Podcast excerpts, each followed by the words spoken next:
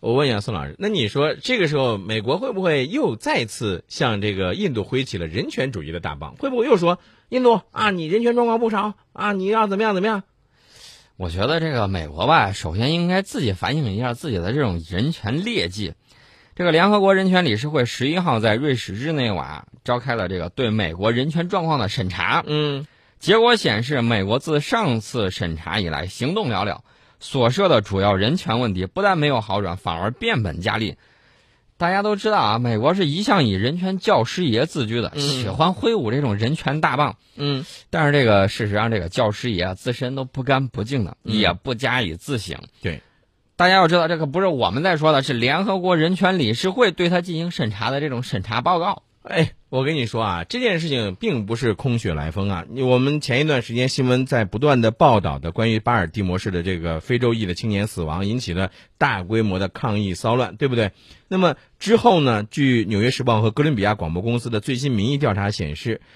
六成以上的美国人认为美国的社会种族关系恶劣，对于种族关系现状的评价呢，已经跌到了二十年来的最差了。来，我们给他总结总结，这个口口声声捍卫人权的美国自身人权记录到底是怎样的劣迹斑斑？首先呢，执法暴力屡酿惨剧，这个我们看到了。那警察，美国警察让你站哪儿你就得站哪儿，嗯，你要停或者反抗，说不定这个格洛克或者什么之类，一顿九毫米子弹就招呼身上去了，嗯，这个非常可怕。那么在与警员接触时或者是在押状态的。年轻的非洲裔美国人死亡人数比例过高，嗯，然后美国自身啊，他在提交给联合国人权理事会的报告中承认了，说美国警员行为失当情况依然频繁出现，在过去五年，美国司法部对超过了三百三十五名警员的这种不当行为提起了刑事诉讼，这是第一个执法暴力，嗯，第二个种族歧视问题严重，刚才你已经说了，还有这个年年有。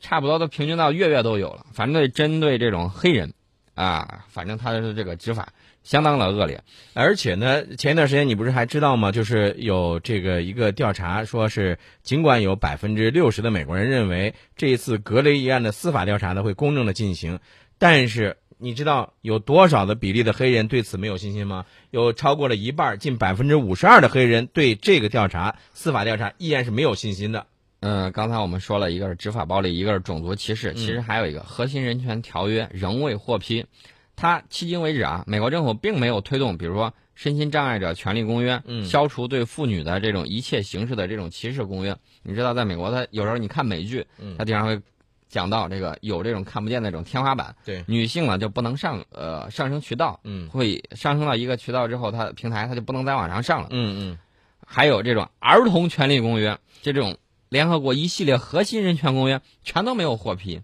你能想象吗？儿童啊，在美国所有五十个州，儿童仍然被作为成年人受审服刑。嗯，其实不仅仅是在这个弱势群体遭受暴力问题，包括拘押移民问题，还有单独囚禁酷刑问题这些方面呢，一系列的主要人权问题上是我行我素。而且，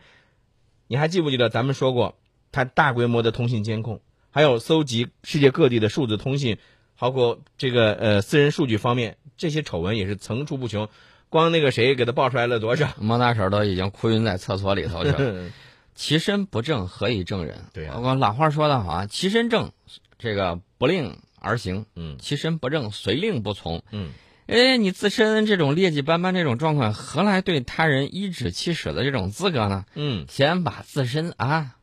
先把自身的事儿做好，再去领导世界了。